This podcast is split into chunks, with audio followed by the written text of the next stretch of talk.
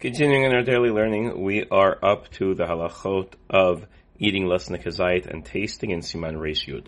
So, you're tasting something, you're cooking. You want to know, does it need more salt or less salt? You're not planning on, you're not trying to eat it, you're just trying to taste it for, uh, you know, to see if it needs more or less of something. Even if you swallow, adz your kezayit, up till your kezayit amount, that's a lot of tasting. So less than a kezayit, you don't have to make a bracha at all. Because you're just trying to taste it. Even if you swallow it, because now it's in your mouth, what are you going to do with it? Tasted the soup, you don't want to spit it out, that's gross. But you want to taste it just to see, does it need more more salt, less salt? If you, as long as you add less than a kezayit of the food, so then it doesn't need a bracha, not bracha rishona, and not bracha achrona. V'im da'ato la achila, but if you say, hmm, you take a spoon, tastes good, you have another spoon.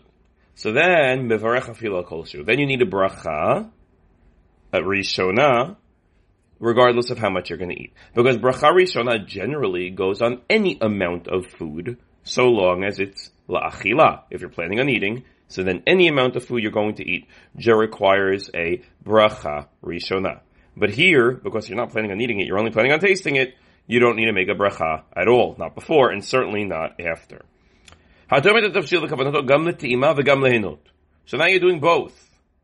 You want to enjoy it, and you want to, you're not planning on eating, and also to taste. He says, now you have a safek, meaning there are three reasons you might be that you might have to consider why you're putting this food in your mouth. Just to taste, to enjoy it, or also to eat it.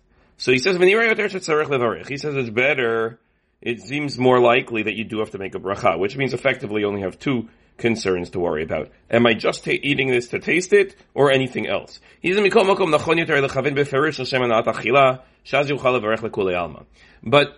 it's better to have in mind that I want to eat it also.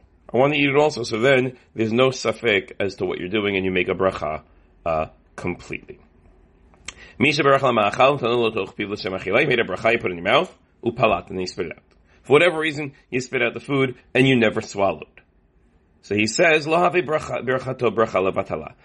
doesn't make your bracha retroactively into a bracha levatala. Why? You didn't swallow. You enjoyed the flavor somewhat. And therefore, according to some, that is acceptable. If you can, it's better to swallow a little bit. Why? Because according to some Rishonim, the bracha rishona, what's the, what, what, what is the bracha rishona on? The swallowing and the enjoyment, the gastro, the gastro enjoyment inside, or is it on the flavor? So we generally assume we need both. But there's some Rishonim who say the taste, that the tasting is enough. So, okay, we say it won't be a bracha levatala because you rely on that opinion. You made a bracha, you tasted something, must speak. But since really, really, really we want you to do both, if you still can, Matov, to be able to be Yotseh Le Kol Hadeot. Have a wonderful day, and Shabbat Shalom.